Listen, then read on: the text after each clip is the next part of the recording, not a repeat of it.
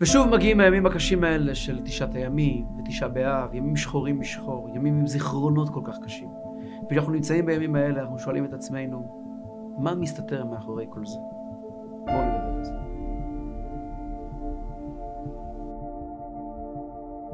קודם כל, האמת היא שתשעה באב יום כיפור זה אותו עניין ממש. תשעה באב בעצם היה אמור להיות היום שבו בני ישראל ייכנסו לארץ ישראל למשה רבינו. המרגלים חוזרים מארץ ישראל, ו... יא, כולם נכנסים ביחד לארץ ישראל בתשעה באב.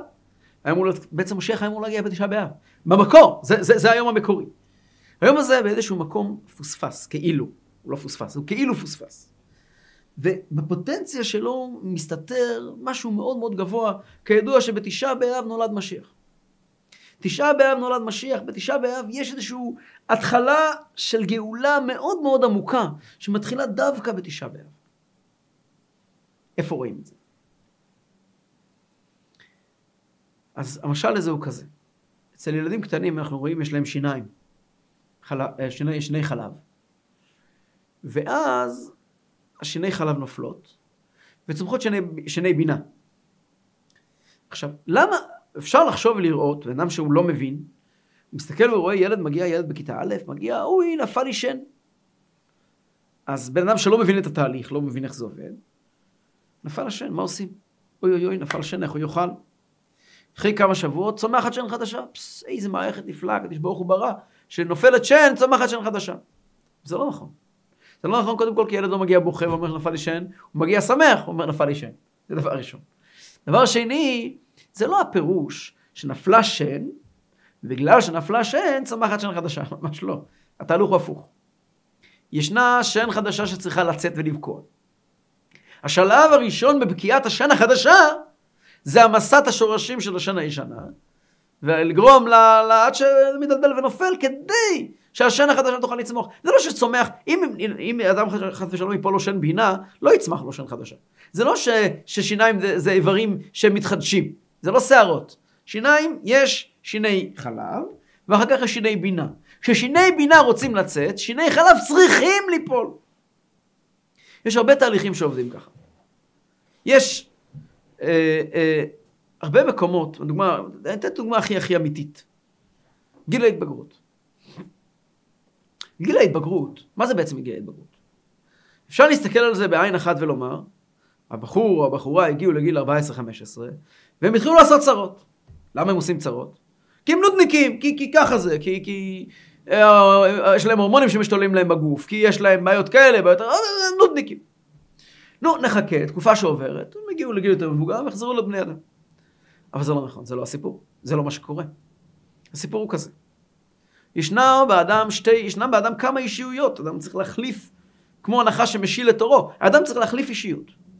יש את האישיות של הילד, הקדוש ברוך הוא ברא לילדים אישיות צייתנית, אישיות מקבלת מרות, אישיות שהיא יכולה לספוג אל תוכה כמה שיותר חומר וכמה שיותר אה, חינוך בכמה שפחות זמן.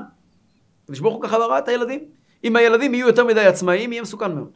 ילד חייב להיות צייתן, ילד חייב להיות uh, ילד טוב, ילד מקשיב, ילד... Uh, בסדר, סקרן, אבל בסופו של דבר התכונות שעושות ילד להיות ילד טוב, הן בדיוק הפוך מהתכונות שעושות בן אדם להיות בן אדם עצמאי, בן אדם בריא ובן אדם שעומד על הרגליים שלו. אדם עצמאי הוא אדם שהוא חשדן, הוא אדם שהוא לא מקבל מרות, הוא אדם שמסתכל ימינה, לא, לא מקבל מרות על אוטומט, מסתכל ימינה ושמאלה, הוא לא מאמין לכל אחד, הוא לא מאמין לכל דבר, יש לו דעה משלו, יש לו אישיות משלו, יש לו חוט שדרה משלו. אלו אישיויות, אם אני רוצה לקחת אדם ל-30 מוצלח, ולילד בן, בן, בן, בן, בן, בן 10 מוצלח, התכונות שהם צריכים הן כמעט הפוכות. הילד צריך להיות ילד טוב. האדם חייב להיות אדם. אדם פירושו אדם עם מבנה נפש ואישיות, שיודע מה הוא רוצה מעצמו, מאמין בדברים מסוימים, הולך איתם, מוכן ללכת ולהוביל אחרים אחריו, וכך הלאה. בשביל זה חייב להיות, יש שלב מסוים, שבו האישיות הפנימית של האדם מתחילה להתעורר, והשלב הראשון שזה ממיס את כל השורשים של האישיות החיצונית, האישיות הישנה, עד שהאישיות הזאת נופלת, ולאט לאט בוקעת מבפנים האישיות הפנימית. וזה גיל ההתבגרות. גיל ההתבגרות פירושו, בדיוק כמו שאנחנו רואים בקטן, אצל ילדים קטנים, שמגיע משבר גיל השנתיים, כן, שהילד אומר להגיד לא. אז אנחנו, למה הוא אומר לא? זה, זה שהוא אומר, לא, זה בסך הכל הדרך שלו להגיע ולהיות באמת גדול, ו, ולקלוט שיש לו רצונות משלו, ויש לו אני משלו, אחרת זה לא יקרה. כל שלב בחיים זה חייב לקרות. זה חייב לקרות, אדם חייב ללמוד. אז גיל ההתבגרות הוא לא כשל חינוכי, הוא לא נפילה, הוא התחלה של צמיחה חדשה. הוא נולד פה אדם חדש, פנימי יותר, עמוק יותר, שחייב לצאת, לבוא לידי גילוי. ובדרך, זה, זה, זה, זה התהליך.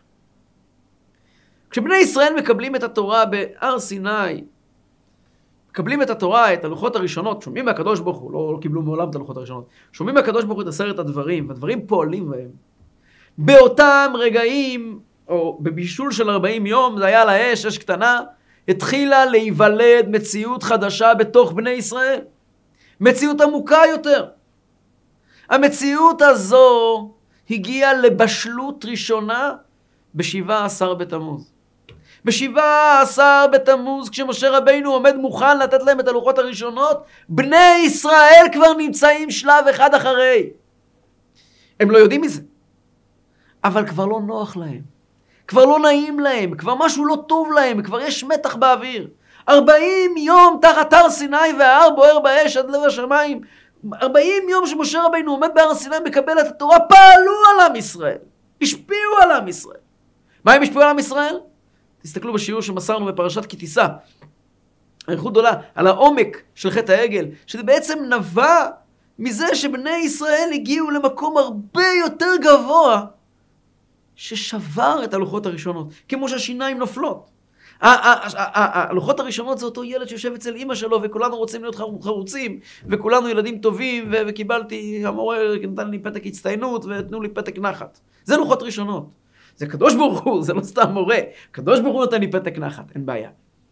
אבל ברגע ש, ש, שהגענו ל-17 בתמוז בפועל, הרגשנו איזשהו אי נחת. לא, פעם, לא רק אז בפעם הראשונה, בכל שנה ושנה מחדש. יהודי שיצא ממצרים, בליל הסדר יצאנו כולנו ממצרים, ובספירת העומר עבדנו על תיקון המידות, ובמתן תורה כולנו ישבנו כל הלילה ולמדנו את התורה, 40 יום התורה פועלת בנו, ואז בחודש תמוז, שהוא חודש שכולו מוקדש לאי נחת, זה חודש תמוז. עסקנו בזה בפרשת כי תישא, ובהזדמנויות נוספות. הוא חודש שכולו חודש של אי נחת. התחלנו להרגיש לא נוח עם עצמנו. התחלנו להרגיש, אנחנו מתחילים כל שנה להרגיש, שאני רוצה יותר. לא תמיד אנחנו יודעים לפרש את המילים האלה, אני רוצה יותר, במילים אני רוצה יותר. גם הילד בן 14 שאומר לאבא שלו ואימא שלו, אתם לא מבינים כלום, ואתם לא מבינים אותי, לא יודע להגיד להם, יש לי אישיות משלי. הוא לא יודע להגיד להם את זה. הוא לא יודע להגיד להם, אין לי שום דבר נגדכם, להפך, אני הולך להיות השיקוף הכי טוב שלכם, ואני הולך להיות הבן הכי אמיתי שלכם, ואני הולך להמשיך את הדרך שלכם בצורה הכי אמיתית בעצמי. את זה הוא לא יודע להגיד להם. הוא רק יודע להגיד להם, אתם לא יודעים, ואף אחד לא הבין אותי בבית הזה, ולזרוק ולתקוע דלתות, ולצאת ולצרוח על אחים שלו, ולזרוק את הבגדים שלו על הרצפה. את זה הוא יודע. אבל באמת באמת זה אי נחת שנובעת מחתיכת, מאישיות חדשה שמתחילה להתבשל פה בפנים. והאישיות הזאת מתבשלת 21 יום. 21 יום זה הזמן שלוקח לביצה לבקוע ולשקד, אה, לצאת, יש הרי, כן, אה, אה, מקל שקד אני רואה, זה 21 יום שמחולקים לשלושה שבועות. מה זה שלושה שבועות? זה דברי ירמיהו, שימות דבר השם וחזון ישעיהו בן אמוץ. שלוש שלבים שלוקחים את האדם מ... כתוב זה נקרא שלושה שלבים של הסתלקות מוחין, של איזשהו רעיון שהולך ומתגבש והולך ותופס מקום בתוך המוח שלנו. ואנחנו לאט לאט האי נוחות הולכת ונהיית יותר חזקה ויותר חזקה ויותר גדולה עד שהיא מגיעה לפיצוץ בתשעה באב. כלומר, בתשעה באב האדם כבר מרגיש את האישיות החדשה שלו שממתינה לו מאחורי הפינה, אותה אישיות שבה הוא הופך להיות אדם עצמאי העומד ברשות עצמו. הרבי פעם שאל, למה באמת אנחנו רגילים לומר שלושת השבועות ולא, ולא, ולא 21 יום? ויש הרבה סיבות לומר דווקא 21 יום ולא שלושת השבועות. אתן רק דוגמה אחת. הרבי את הדוגמה הזאת, דוגמה שכתובה בספרים אחרים. כתוב uh, בגמרא מסכת בכורות, יש uh, את הוויכוח המפורסם של רבי יהושע בן חנניה וחכמי אתונה. רבי יהושע בן חנניה, גדול חכמי ישראל, חכימא דיהודאי, חכם של היהודים, נלחם, מתווכח עם, עם, ה, עם הפילוסופים של אתונה. הם מתווכחים. ויש המון ויכוחים ביניהם שהכל מובע באמצעות סמלים, באמצעות רעיונות. אחד הסמלים שמופיעים שם בגמרא, שבני אתונה שואלים את רבי יהושע בן לוי, מביאים לו שני ביצים. ושואלים אותו, תגיד לנו, מה ביצה שנולדה מתרנגולת לבנה, ומה ביצה שנולדה מתרנגולת שחורה? אומר להם רבי יהושע בן לוי, מביא להם בחזרה שני גבינות, שתי גבינות. אומר להם איזו גבינה נוצרה מחלב של עז לבנה, ואיזו נוצרה מחלב של עז שחורה. מה, מה, מה, מה השיחה ביניהם? כתוב בספרים, נדמה לי במרשו. מוסבר כך. כל הוויכוח הזה בין, בין רבי שועה בן לוי ולחכמי אתונה זה דור אחרי החורבן, רבי שועה בן לוי הוא בעצמו הרי היה לוי ששר בבית המקדש, היה מהמשוררים, והוא היה הרי מי שהיה תלמידו של רבן יחנן בן זכאי, המנהיג של עם ישראל בזמן החרם, בזמן החורבן, והוא מתווכח איתם בעצם על השאלה הקיומית של אותם ימים, היש השם בקרבנו עם עין, האם עם ישראל ממשיך הלאה, האם יש המשכיות לעם הזה, או שנגמר נגמר בית המקדש, ונסגר הסיפור הזה של עם ישראל, גמרנו. ואת כל הוויכוחים ביניהם, הכל בעצם סובב סביב הרעיון הזה. וגם זה. מגיעים ואומרים לו, יש לנו שני ביצים. ביצה לוקח לה, דגירה של ביצה זה 21 יום. יש לנו שני 21 יום במהלך השנה. עד לפני 50 שנה, 21 יום היה פעם אחת במהלך השנה. מא' תשרי עד כ"א תשרי, מראש השנה עד הושענא רבה, 21 יום של ימי תשובה ו- ו- ורחמים, נכון? מראש השנה עד הושענא רבה, 21 ימים. פתאום נולדו לנו עוד 21 ימים, מתרנגולת שחורה. פתאום מי"ז בתמוז ועד תשעה באב, יש לנו ימי אבל, יש לכם ימי אבל, אומרים, אומרים, אה, אומרים אה, בני, בני אתונה, ימים של ריחוק שהקדוש ברוך הוא לא אוהב אתכם ולא רוצה אתכם. אז תגיד לי בבקשה, מה בדיוק מתרנגולת לבנה ומה מתרנגולת שחורה? למה אתם חושבים שהקדוש ברוך הוא עדיין מקרב אתכם ב-21 יום של מראש השנה להושענא רבה, כשאנחנו רואים את ה-21 יום האחרים של מ-17 בתמוז עד תשעה באב? שהקדוש ברוך הוא ריחק אתכם, זה היה דבר חדש. אומר להם רבי שוע בן לוי מביא להם שני גבינות, שתי גבינות. הוא אומר להם, אני לא יודע אם אתם יודעים, אבל בבית המקדש שלנו היו ביום כיפור, ביום הגדול, היו מביאים שני עיזים, שני שעירים, אחד להשם ואחד לעזאזל, אחד שחור, אחד לבן, שניהם לבנים, אבל אחד שחור, אחד לבן. אולי תגידו לי אתם, איזו גבינה טובה יותר, איזו, איזו גבינה מגיעה ממה? האם הקירוב שהקדוש ברוך הוא מקרב אותנו דווקא על ידי השעיר להשם, אולי גם על ידי שעיר לעזאזל? אנחנו מתקרבים לקדוש ברוך הוא בתנועת מלקחיים. יש התקרבות לקדוש ברוך הוא דרך שעיר להשם, שזה מראש השנה ועד 17 בתמוז, ועד, אה, ועד אה, הושענא רבה, ויש התקרבות לקדוש ברוך הוא כשדוחים את העבירות לעזאזל, כשמטפלים ברע, שזה מ-17 בתמוז עד תשעה באב. שניהם טובים. הקדוש ברוך הוא לא עזב אותנו לרגע, אותו הקדוש ברוך הוא שמקרב אותנו מראש השנה ועד הושענא רבה, הוא אותו הקדוש ברוך הוא שכביכול מרחק אותנו מ-17 בתמוז עד תשעה באב, זה אותו דבר. בכל אופן, וככה יש המון המון רעיונות בסגנון הזה, שמדברים על 21 יום. שואל הרבי, אם ככה, למה אנחנו רגילים לומר שלושת השבועות ולא 21 יום? עונה הרבי תשובה מאוד מעניינת. 21 יום מבטא תהליך של של צמיחה, של גדילה, מ-1 ל-21, שזה שלמות מסוימת, כמו שרואים בכמה דברים בטבע. שלושה שבועות מרמז על משהו אחר לגמרי. שלושת השבועות מגיע ואומר, שלושה שבועות מגיע ואומר, אנחנו יודעים ביהדות, מספר אחד מרמז על השם אחד, הקדוש ברוך הוא לבדו. שניים מרמז על דיאלוג, שני לוחות הברית, יש בין אדם לחברו, בין אדם למקום, יש אה, שניים זה מרמז, חודש איהו, החודש השני, עבודת המידות, נפש אלוקית, נפש הבהמית, שניים מרמז תמיד על דיאלוג. יש דיאלוג בין הקדוש ברוך הוא אלינו, לא תמיד מסתכלים על הדברים באותו עין, יש מקום שלי, יש את המקום שלו, ואנחנו בדיונים, אנחנו בדיונים. השלישי, מספר שלוש, מרמז שהקדוש ברוך הוא ואני, שנינו ביחד, אנחנו הופכים להיות דבר אחד. זה נקרא שלוש. שלוש, התורה נקראת תורה משולשת, חודש סיוון הוא החודש המשולש, החודש השלישי, והתורה משולשת, וכל המעלות של שלוש, דיברנו על זה נדמה לי בשיעור של חג השבועות, שאפשר אה, לחפש אותו ביוטיוב, אה, על, על הנושא של שלוש. השלוש פירושו שהקדוש ברוך הוא והעולם הם לא אויבים, זו מציאות אמיתית אחת. דבר כזה של מספר שלוש יכול להראות על בגרות מאוד מאוד גבוהה. בית המקדש הראשון, למשל, מראה שהקדוש ברוך הוא אמר, איך אומר שלמה המלך בהקמת בית המקדש, השם אמר לשכון בערפל. הקדוש ברוך הוא רוצה לשכון כאן, בית זבול בניתי לך, הקדוש ברוך הוא רוצה לשכון בעולם הזה. אין עוד מלבדו אחד, הוא אמר ויהי, כך הוא רוצה וככה יהיה. והוא אחד ומי ישיבנו.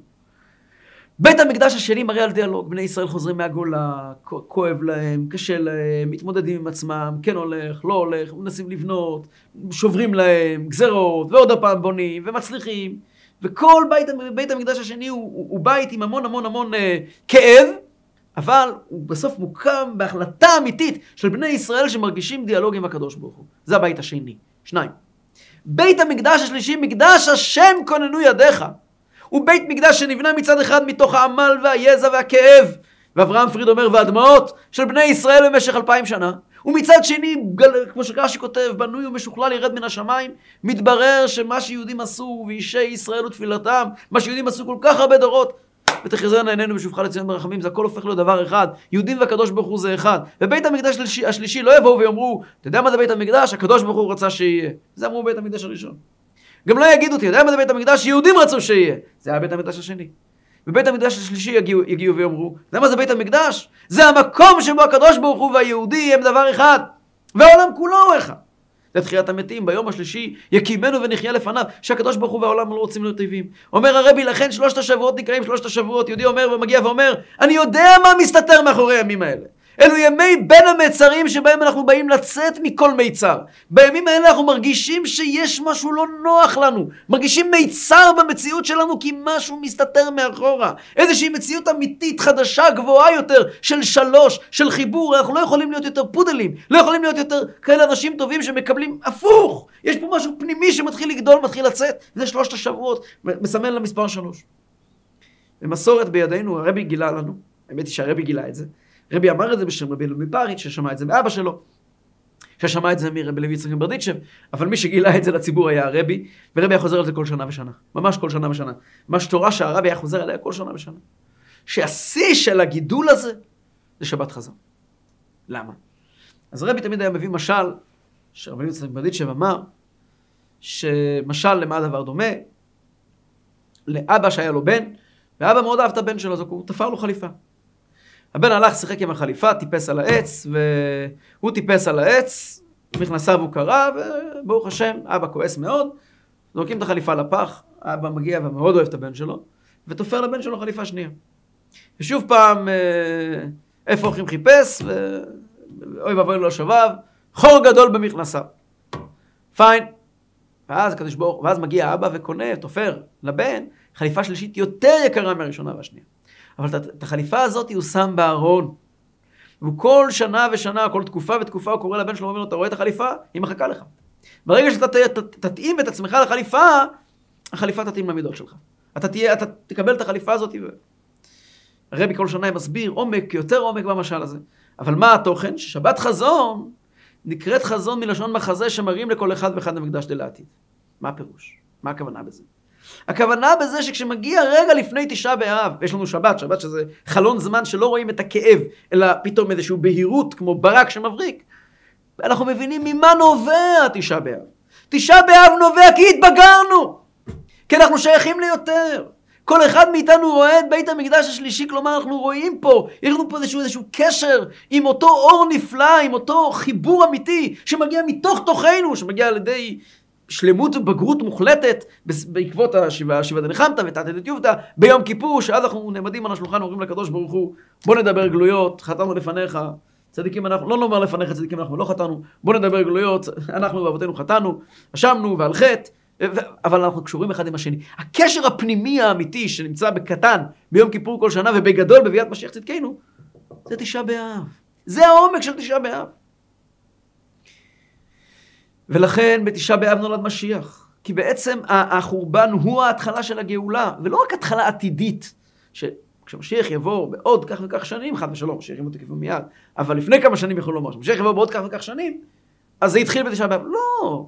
כל משיח שמגיע, כל התבגרות שלנו, כל ראש השנה, כל יום, כשאנחנו עומדים ביום כיפור, ומרגישים שלמים, עומדים מול הקדוש ברוך הוא ויוצאים לשנה חדשה, חיתרתא דתיובתא, זה התחיל בתשעה באב.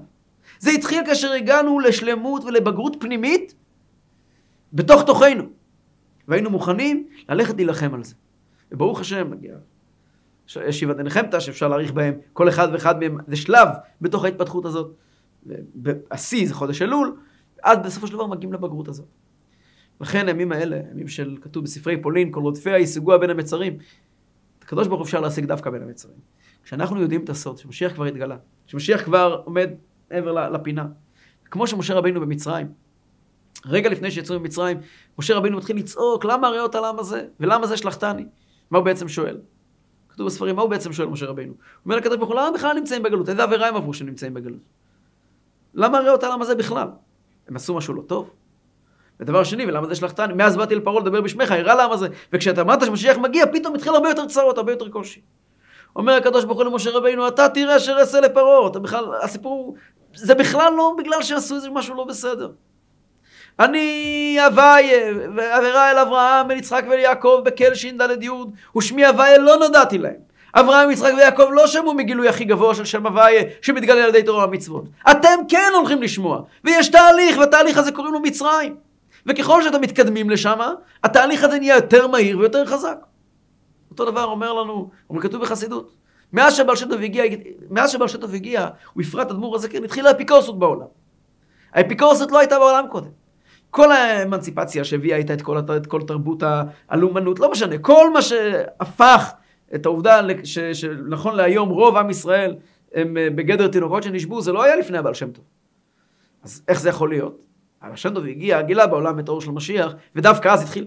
לא, הבעל שם טוב הגיע, אז התחיל להאיר בעולם אור של משיח. ואז הבגרות הזאתי, הבגרות הזאתי של לעמוד על הרגליים שלך, ולהכיר את הקדוש ברוך הוא ולהיות עובד השם אמיתי, היא חלחלה בכל שדרות העם, וזה מה שהביא לאפיקורסות. כלומר האפיקורסות שנמצאת, נקרא לזה החילוניות, המודרניזציה וה, וה, וההכרה של האדם המודרני, היא הכרה בוגרת. היא הכרה בוגרת בהרבה מאשר לאדם של בימי הביניים. אז נכון, היא לא מתוקנת, יש פה בעיות וצריכים לשים לב אליהן. ולהצביע עליהם. כל המתאבל על ירושלים זוכה ורואה בבניינה, אומר אדמו"ר הזקן, מי ששם לב לחורבן ירושלים, מי ששם לב ואומר, פה יש בעיה, ופה יש בעיה, ופה יש בעיה, ובוא נראה איך פותרים אותה, אז הוא זוכה ורואה בבניינה, יכול לראות את התהליך שמתרקם מאחורי הקלעים.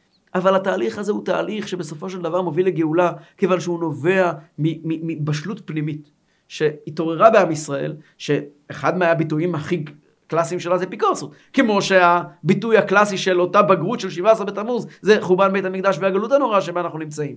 אבל באמת באמת, מאחורי הקלעים מה מסתתר? מאחורי הקלעים מסתתר חיבור מיוחד, קשר מיוחד עם הקדוש ברוך הוא, שבעזרת השם יצא מיד, נצא כולנו מהגלות ונראה מול העיניים את הקשר המיוחד הזה כמו שהוא בא לידי ביטוי בבית המקדש השלישי.